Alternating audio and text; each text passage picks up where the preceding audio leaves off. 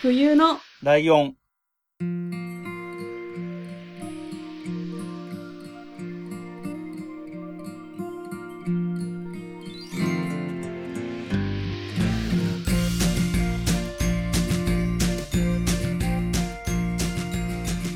この番組は山梨県出身以外共通点のない二人がそれぞれ好きなことを話す番組です。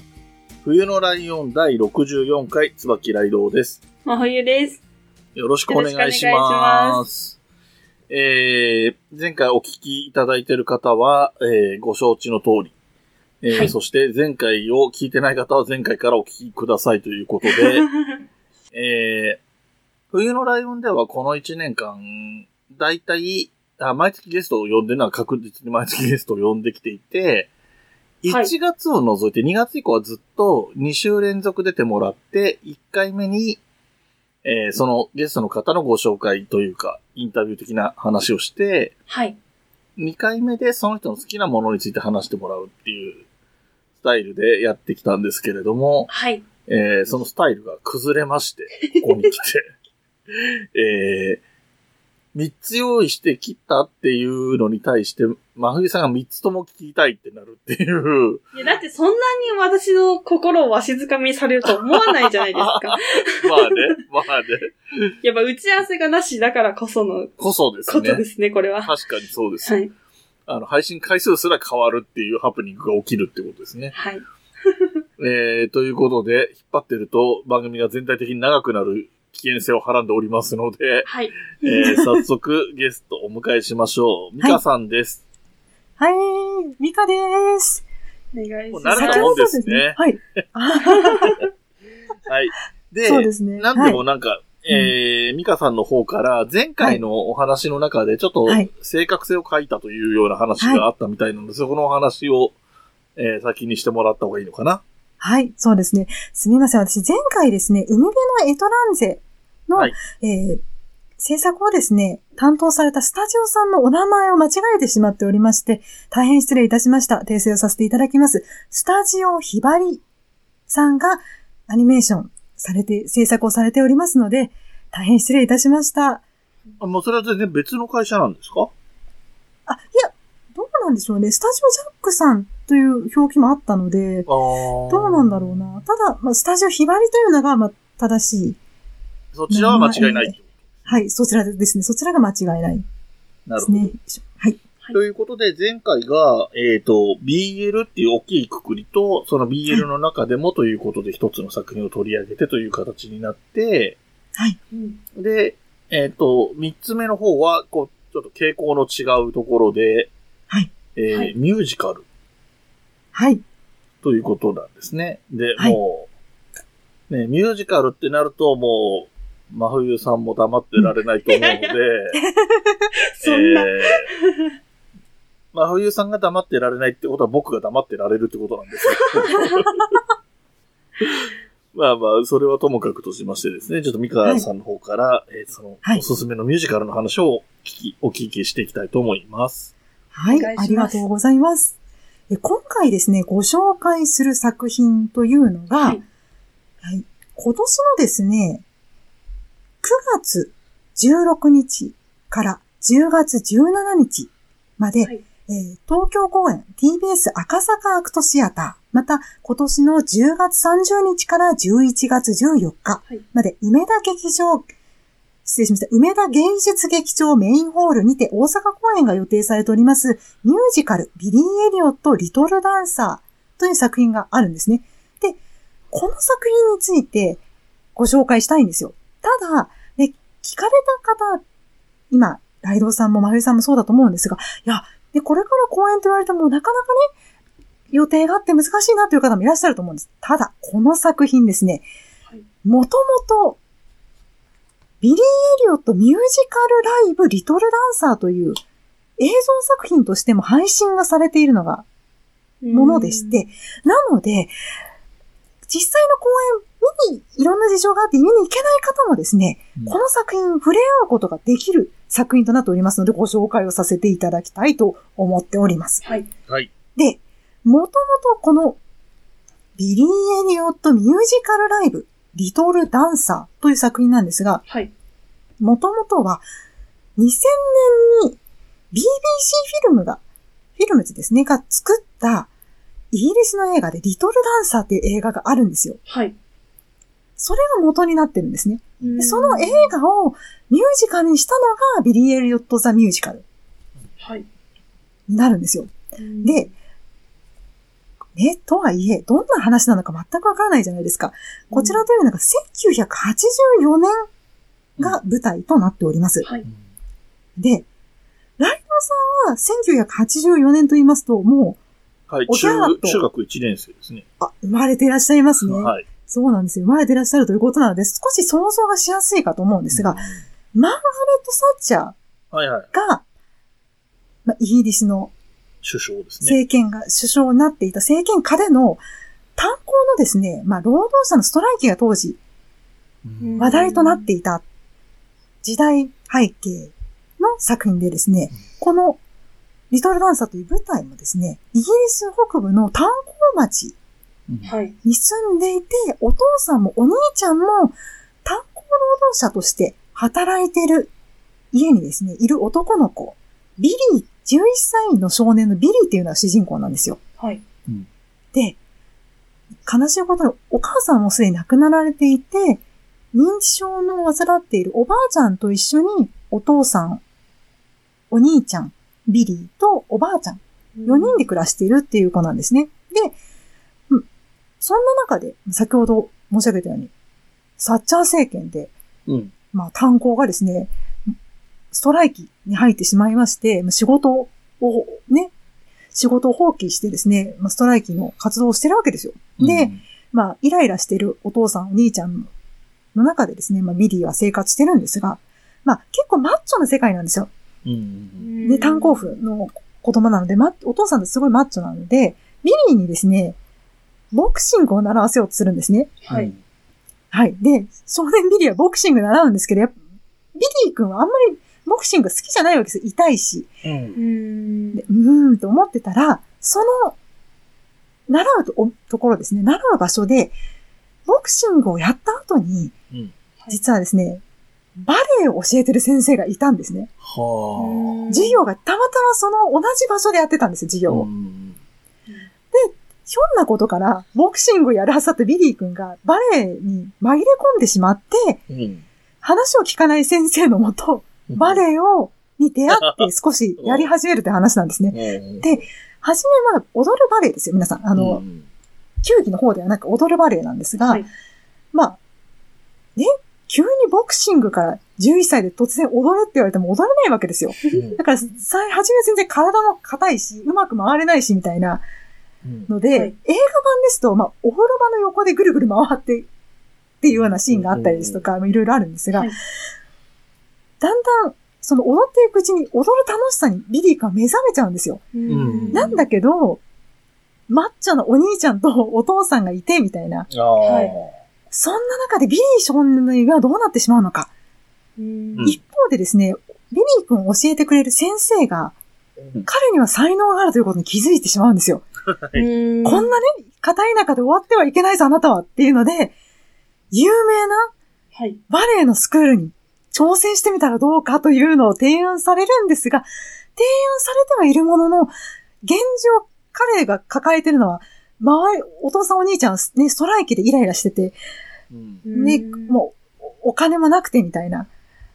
悶々としてる中で夢を追いたいんだけど僕はみたいな、どうしましょうかという作品なんですが、かなりその、今ご紹介しているのはまあ原作であるリトルダンサーの映画の話を主に話している状態なんですけれども、はい。かなり見応えのある作品なんですよ。で、演じているのは、映画版ですと、ジェイミー・ベル君という方が演じてます。はい。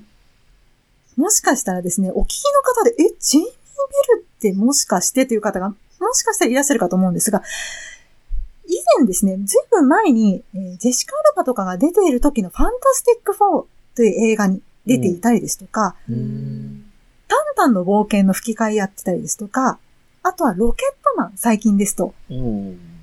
映画ですね、うん。に出たりするんですよ。で、リトルダンサー、まあ、うんビリー・エリオット、はい。まあ、どちらの、ビリアット・ザ・ミュージカルですね。どちらも共通していることはですね、もともと音楽を担当している人が超大物なんです。多分お名前だけだったら真冬さんも知ってる可能性があるんですよ。は。い。なんと、はいエルトン・ジョンが音楽担当してるんです。え、それは俺も知ってるわ。わかんないです。でしょ？あの、あ、真冬さんそうですね、まだお若いから、ちょっとご存知じゃないかもしれないんですが、エルトン・ジョンというですね、イギリスの超レジェンドなうーん。ミュージシャンがですね、担当しておりましてエル、トン・ジョンって、あれだよね、はいサーの称号を持ってるはい、人だよね。そうなんですよ。うん。うーん。あの、何の曲が有名かな？なんだろうな。なそうん言だろうな。われると難しい 私もすごい、Your Song っていう曲がすごく好きで。う、ん。うーん有名だね。あの、ぜひ、あの、ご興味のある方は調べていただきたいんですけど、はい。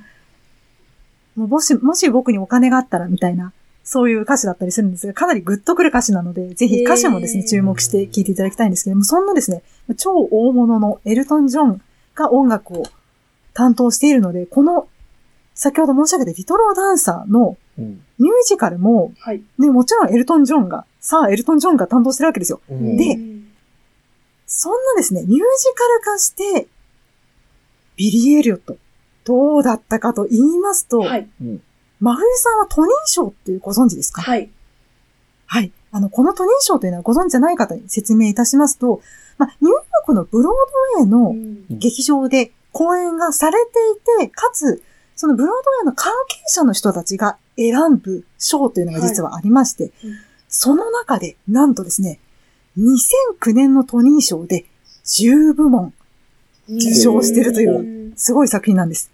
しかも、あの、ビリー・エリオット・ザ・ミュージカル、先ほど紹介したように、えー主人公が11歳のビリーっていう少年なので、皆さん、子供が演じられてるという都合上ですね、トリプルキャスト3人が演じられてるんですよ。はい。うんなので、うん実は主演男優賞もうん受賞したんですが、うん3人ともに受賞してるんですよ。へーなので、かなりですね、クオリティが高い作品となっております。うんはい。はい。でですね、まあ、ただ、ね、まゆみさんもご存知かと思いますが、ミュージカルになると歌わなきゃいけないし、ダンスもしなきゃいけないし、はい。はい。はい。しかも、うん映画と違って、もうほぼ、ね、舞台セットとかの移動はあるけれども、はい。舞台転換ってなかなか少ないじゃないですか。そうですね。そうですよね。うんなので想像力を働かせる必要はあるんですが、はい。まあ、どんな映画との違いがあるかっていうのもちょっと説明、先に説明させていただきますと、先ほどお母さんはすでに亡くなっているというご紹介させていただいたんですが、はい。このミュージカル版では、映画版にはないシーンが入っていてですね、はい。お母さんがね、あの、回想シーン的な感じでですね、出てくるんです、ミュージカル版ではで、お母さんが歌ってくれるようなシーンとかも出てくるので、はい。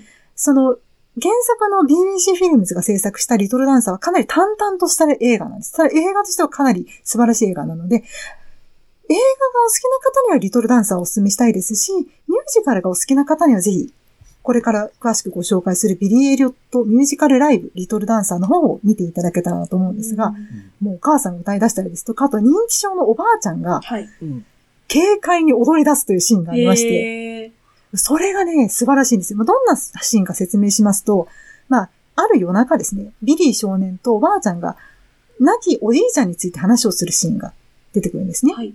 で、まあ、部屋の中で本当に机と椅子だけがある状態、話をするんですけれども、はい。話していくうちに、その、アル中だとおじいちゃんの話をするんですよ、おばあちゃんが。はい。話していくうちにどんどんどんどんですね、ダンサーさんが前に出てきていて、もうおじいちゃんをダンサーさんが演じてるっていう設定なんですけれども、おばあちゃんがですね、二人でダンスをするシーンが出てくるんですが、そこが非常にエモーショナルな、エモーショナルなシーンなのうで、ん注目をしていただきたいんですけれども、かなり、あの、ご高齢のもう80いくつのおばあ様が演じられていらっしゃるので、ぜひ、あの、何は節と言いますか、熟練したですね、素晴らしいスキルが見れますので、ぜひ見ていただけたらなと思っております。また、あの、映画版ではですね、お父さんっていうのは、もうほぼ何を考えてるのかわからない人として描かれるんですよ。うん。あの、お父さんのその心境を吐露するシーンっていうのがあまりないんですね。ななんだけど、ミュージカル版ですと、まゆさんとかもね、ご覧になられたことがあるからわかるかと思うんですが、はい。ね、マイフェアレディだったら、ヒギンズ教授に起こったイライザが歌ったりですとか、はいはいはい。ちょっと気持ちを歌ったりする曲って必ずあると思うんですけども、えーこちら、ビリー・エリオットスミュージカルのお父さんがですね、まあ、亡き奥さんにしに対してどう思っていたかがわかるような歌があったりですとか、うんまあ、お父さんの心境がちょっとわかるような歌も含まれているので、はい。両方とも見て、もしお好きになれそうだったら両方見ていただくのが一番わかりやすいという作品でもございますし、あとですね、この、でもね、今、ここまで説明15分ぐらい説明してますけど、はい。うん、でもな、なんか、もうちょっとなんか興味が湧くような、トニー賞って言われてもな、なんかもっとフックはないのと思われる方もいらっしゃると思うんです。聞いてる方でね。うんいやいやいや、じゃあこれはどうでしょう。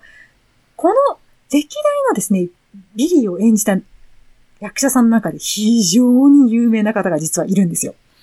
うん。とっても有名な方がいます。マーベル映画にも出ている方がいらっしゃるんです。ほで、マーベルって言われると、誰だろうと思うかと思うんですが、うんまあ、マーベル映画って言っても、まあね、配給会社的にはっていうところに行ってしまうと長くなってしまうので、かいつまみます。トム・ホランドさん、はい。スパイダーマンが出てるんですよ。もともとは、えーススパイダーマンの役として、はい。トム・ホランドさん有名ですけれども、うん彼が若い頃にですね、このビリー役で。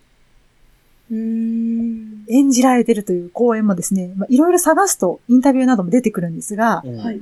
出ていたりするので、かなり登竜門的なうん作。品でもございます。うんなるほど。はい。はい。また2005年からですね、上映されていて、はい。つい最近まで、まあ、ロンドンですとか、アメリカでも上映されていました。で、実を言いますと、私が生まれて初めて見た海外のミュージカル作品がこのビリー・エリオットなんです。はい。で、お二人とも海外で舞台ですとか見られたご経験はございますか？ないです。ない。ないです。はい。で、ちょっとですね、かなり面白い経験をちょっとしているので、せっかくなので、ちょっともう少しでもちょっと興味を持っていただけるように、ちょっとアプローチをしてみようと思います。はい。はい。えっとですね、あの、アメリカで私は見たんですけれども。チケットがですね、取れなくて、うん。全然取れなくて、もともとはウィキッドっていううん。作品、あの、劇団四季などがやられていた作品を見に行く予定で行ったんですけれども、日本でチケットが取れず、向こうでも当日券が取れず。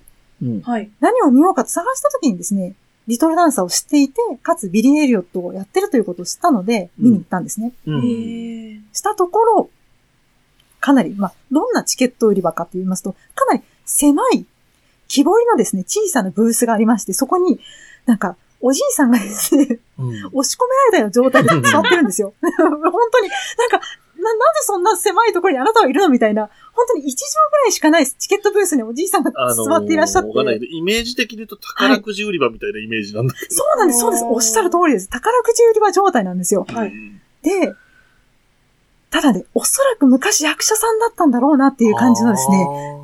眼光鋭いし、声もいい渋い声で、あなたは、どの席がいいの？みたいなこと聞くわけですよ、英語で。で、私、英語が苦手なので、お、おうと思いながら、見やすい前の方で、みたいなことを言ったんですね。はい。したと、そうしたところ、空いてる席が2席しかない。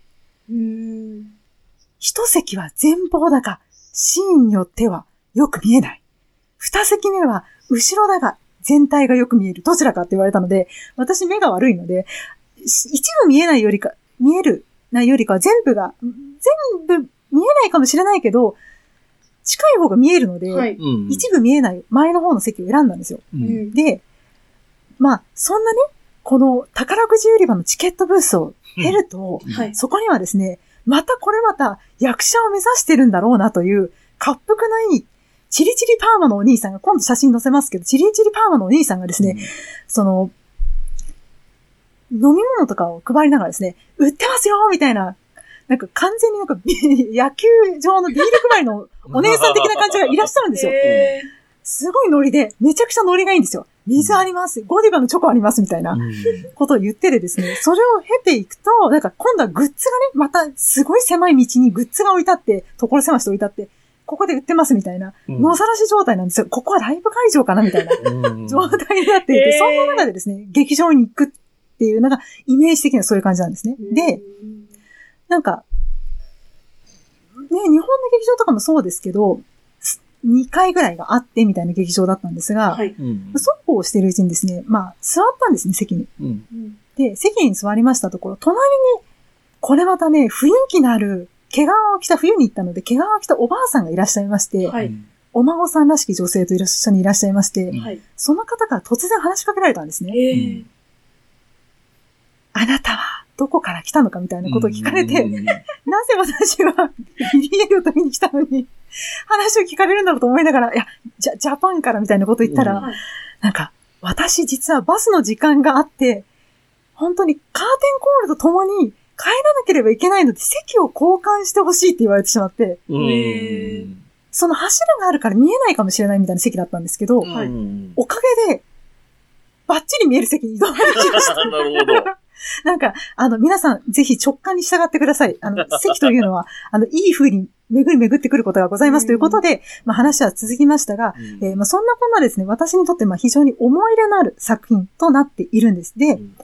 まあ、この作品の中で、先ほどですね、まあ、62回、63回と BL の話もしてきたんですけれども、実はですね、えービリー少年に思いを寄せるお友達なども出てくるので、ぜひ、えーかなり切ないですね、片思い的な、か、切ないって言ってみるのかな。なんか本当に温かくなるようなですね、えーシーンも出てくるので、ぜひ見ていただけたらなと思います。また、えーバレエダンサーとなった、えー初代ビリーである、リアム・ムーアさんっていう方も、うん。えー配信で出てくるんですけれども、あの、出てきてですね、幼いビリーと一緒に踊ったりするシーンもあるんですね。で、うん。えー映画版と舞台版、今違いを何度も説明してきたんですがうん、一番の違いが実はあるんですよ。はい。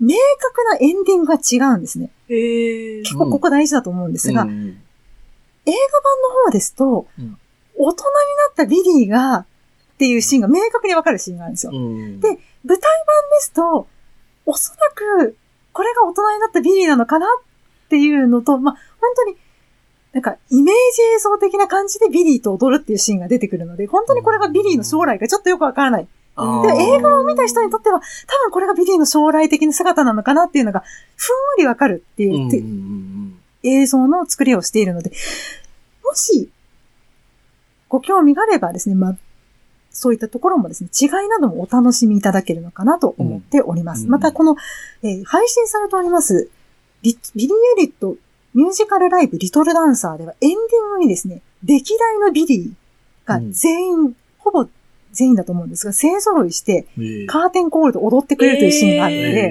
えーあ、この役者さん見たことがあるなっていう方もいらっしゃるかもしれませんので、うんぜひ、そこも注目です。はい。うんはい。そんな感じなんですが、どうでしょうか？何か質問などございますかね？今、触りの部分だけ話してる感じなんですけれども。えー、なんか、もちろん見たことあって、あの、ポスターの絵あるじゃないですか、飛んでるやつ。はいはいはいはい。はい。あれが、あの、結構東京行った時にいろんなとこ貼ってあって、だからそれを見たことあるって人は結構多いと思うんですけど、うんはい。なんか、そんな話なんだって今ちょっと思ってて。うんそうなんですよ。実はなんか結構、まあ、ストライキの話とかも絡んでくるので、はい意外に、えー現実的な話でもあるんですよね。そうなんですよ。本当にお金に苦労したりする話とかも出てくるので、かなり現実的な話ではあるんですけど、やっぱりエンタメとしてかなり上手にでできていまして、本当に、なんだろうな、あの、通常だったら多分これは妄想的なシーンも含んでるんだろうなっていうミュージカル的なシーンも出てくるので、うん。ぜひですね、舞台版の方がそういったシーンが多いので、お楽しみいただけるかなと思いますし、あと、はい。見どころとしてはですね、ビリー少年がものすごく怒ってですね、アングリーダンスというのをこう踊るシーンがあるんですね。そこが舞台版かなり、えーうんおすすめです。うーん。舞台中央にですね、ビリーが寝ている部屋みたいなのが設置されるんですね。はい階段を登っていくと、ビリーが寝るベッドが置いてあるというようなうん舞台装置になっているんですが、つまり階段を登らないといけないんですけども、はい。登った先のベッドの上で、ビリーがですね、怒り始めて、怒ってですね、タップを踊り始めるんです。でタップを踊りつつ、階段を降りていって、その、まあ、ストライキに対抗する警察官が、印象、イメージ映像として、まあ、役者さんが出てきてですね、それに対して、まあ、かなり直接的な、えー F ワードを言ったりとかしてですね、靴を投げたりするシーンとか出てくるんですが、うん。はい。そのタップシーンがものすごく圧巻ですので、えぜひそれを見ていただくと、ー、はい。あの、調べていただくとですね、ビリー・エリオット公式のですね、あの、アメリカの、イロンドンかな？どちらかわからないんです。けど、公式さんのビリー・エリオットの海外のですね、トレーラーなどでかなり詳しく映像も見れるので、ぜひそちらを見られるとより興味が湧くのかなと思うんですけれども、かなりおすすめですし、あと、はい。えー体感としてですね、とあるシーンで、うん。まあ、お父さんとお兄ちゃんが炭鉱夫なので、うん。地下に潜っていくっていうシーンがあるんですよ。歌いながら地下に潜っていくっていうシーンがあるんですが、はい。まあ、要は舞台の奈落に降りていく感じですよね。はいそのシーンがかなり見どころなんですけど、もうそこで、もう歌だけなんですが、それ以外の音楽が完全に止まるので、無音になるんですよ。えで、無音の中、その声ですとか音だけが反響し続けて、観客も、周りの人たちがみんな無音になるんです。それまでは、わわーとかキャーとか笑ってたりとかするんです。拍手したり。ー、はい。でも、そのシーン、奈落に落ちていくシーンで、みんなが一斉にシーンと一気に静まるっていう体感ができるっていうシーンでもあるので、もしこれからですね、公演にも、これから公公演がですね、始まります舞台版のビリー・エリオットを見られる方、同じ舞台を、の装置かどうかわからないんですが、そこも注目していただきたいですし、この映画版まあ、映像版として出ております、みあの、ビリー・エリオットみの方でもですね、そのシーンは存分に体感いただけると思うので、ぜひ携帯電話の切ってですね、部屋を暗くして、うん映画館で見てるような状態でですね、見ていただけたらなと思います。はい。はい。日本版は見に行かれたことはあるんですか？実はですね、日本版は残念ながら見に行かれ、行けてないんですよ。なので今回、はい。チケットがまだ間に合いそうだったら行こうかなと実は計画してます。うんはい。はいなるほど。はい。もし行ったらまた教えてください。はい。ぜひぜひ。ぜひ。はい。はい。えーっとですね。また日付の話になっちゃうんですけれども、はい。はい。これは思いのほかの展開だったので、配信日が、はい。えー10月6日になってるはずなんですね。お えっと、収録の都合とかもあっていろいろあるんですけれども、なので、えっ、と、土日とかで言うと、あと2回あるのかなその東京公演に関して言うと。はい。で、大阪公演だと、まあ、10月の終わりからとかなんで全然間に合うとは思うんですけど、まあ、チケットはね、このご時世で取りやすいのか取りにくいのかってのはちょっとよくわかんないんですけど、はい。まあまあまあ、大阪の方は間に合うと思うし、これ番組聞いてる方も大阪で聞いてる方もいるだろうから、はい。そういう方にはチャンスはまだまだあるとは思うんですが、はい。ちょっとね、東京の方はちょっと微妙なそうですね。もしかしたら難いしいかもしれないですね。気がしますね。うんはい。でもまあまあ映画とかも含めて、あの、はいい、ろいろな形で見方もあるだろうし、はい。ね、これからの感じだと、もしかしたらネットとか使ってみたいなこともあるのかもしれないうんし、将来的にもね、そうですねあの多はい分有名なっていうかこう、繰り返し再演されたりするようなタイプの作品だと思うので、はい。今回は逃しても2年後、3年後とかにまたなんか出会う機会があったりすることもあるかもしれないし、はい。まあ、ね、まあ、とりあえず映画が一番アプローチしやすいのかな。そうですね。映画、リトルダンサーは現在ネットフリックスで映画配信中ですので見やすいかなと思います。はい。うん。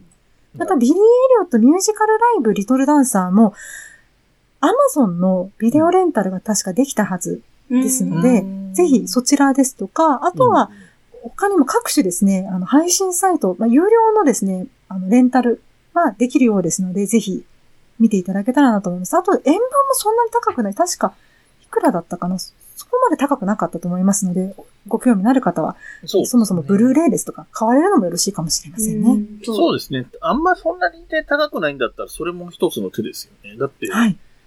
ね、ポッドキャストを聞いてる方でいろんなところの環境で聞いてる方いると思うんですけど、はい。地方からね、東京とか大阪とか出てきて、チケット代もとかかかるとか、もしくはまあ、仮に映画と考えても、ね、お金、他でかかっちゃうんだったら、買っちゃった方が安いってこともあるかもしれないですよね。そうなんですよ。うん。今1500円ですね。へえ。うんうんあの、ブルーレイが。Amazon あもう全 DVD 然コレクションというもので、ビリー・エリオットミュージカルライブ、リトルダンサーは Amazon ですと1500円で安い現在。発売中なので、安いと思いますそうなんでね。何度も見、ハマったら何度も見るという方はですね、ぜひ買われるのもよろしいかもしれませんね。そうですね。はい。はい。はいえー、ということで、えそう、私、ー、うん。あの、すごい楽しみにしてたミュージカルがあって、はいあの、ルローニケンシンなんですけど、そう。中止にすごいショックですなって。しまって中止になりましたね。はい。もうほんあ、中止なんだ。そうなんですよ。うん全公演全部中止。そうなんですよね。もう本当なんかなんかつい先日心に穴が開いていた状態なので、ちょっといいミュージジカルを知れて嬉しかったです。あーあよかったです。あと、最後に補足なんですが、なんかシリアスなみ映画だったりミュージカルなのかなと思われるかもしれないんですけど、それぞれ笑えるところがあるので、うんうん安心してください。あの、大変笑える。特に舞台版はですね、あの、マイケルという男の子と一緒に、はい。ちょっと女装みたいなのをしながら踊っているシーンですとか、あとはもう、バレエ教室のみんなと一緒に踊ってるシーンですとか、かなり笑えるシーンもたくさんあるので、そんなにシリアスな、シリアスすぎるという作品ではないので、ご安心なさってください。はい。以上です。ははい。ルローニケンシンはね、そういえば、あれだったんですよね。そのミュージカルがあるんだったら、その前に一回ルローニケンシンの漫画の回を。やろうかなっていう話をしてたんですけどね。はいあの、まあ、僕が、それ聞きたかった。あの、僕が漫画読んでたりするし、まあ、幕末とかも好きだったりするんで、はい僕のターンで話す。あの、まあ、冬さんのリクエストで僕のターンっていうような。で、私がミュージカル見たら、その感想言おうと思ってたんですけど、そうそうそう。その計計画が。画も全部流れて、そう。冬のライオンにした珍しい計画的な回だったんだけど。あーまあ、いつかまたやってくれることになって。そうですね。うん、でも絶対やってほしいですよ。すだってキャストさんがすごい豪華でしたよね。そうです。ええー、と思ったんですよね。はあ はい。はい。えー、ということでですね、えー、想定とは違った形になったんですけれども、はい。えっ、と、2、投資で3回、はいえー、出ていただきまして、えー、ミカさんの会が一応この3回目で一応終了とはいいう形になりますが、またね、何かの表紙に、あのー僕とはこれからレギュラーの番組もありますし、はい。はい何か困ったことがあったらまた出てもらうこともあるかもしれませんので、はい。あの、ゲストの調整がつかなくなってゲスト会がとかいう時もあるかもしれないし、はい。まあ何があるかわかんないので、また、はあの、ふえー、マルレポ、えっ、と、月間マルマルレポートの方も、よろしくお願いしますって話ですけども、また、はいえー機会があればね、冬のライオンの方にも、ぜひ、ぜひ、はい。いただけたらと思いますのよで、ろしくお願いします。はい。またよろしくお本願いします。日はありがとうございました。お世話になりましえた。ー、こちらこそありがとうございました。ありがとうございました。はい。はい、えー、それでは、えー、真冬さんの方から告知をお願いします。はい。えーメールアドレスが、huyunolion.gmail.com です。ツイッターのアカウントは、fuyunolion アンダーバー。ハッシュタグはすべてひらがなで、冬来でお願いします。えっ、と、ホームページのメッセージフォームからもお便り待ってます。この番組の楽曲提供はカメレオンスタジオ。はいえーエンディング曲はハルさんで、ハッピーターン。はいそれではまた次回、ごきげんよう。ごきげんよう。部屋に人と猫。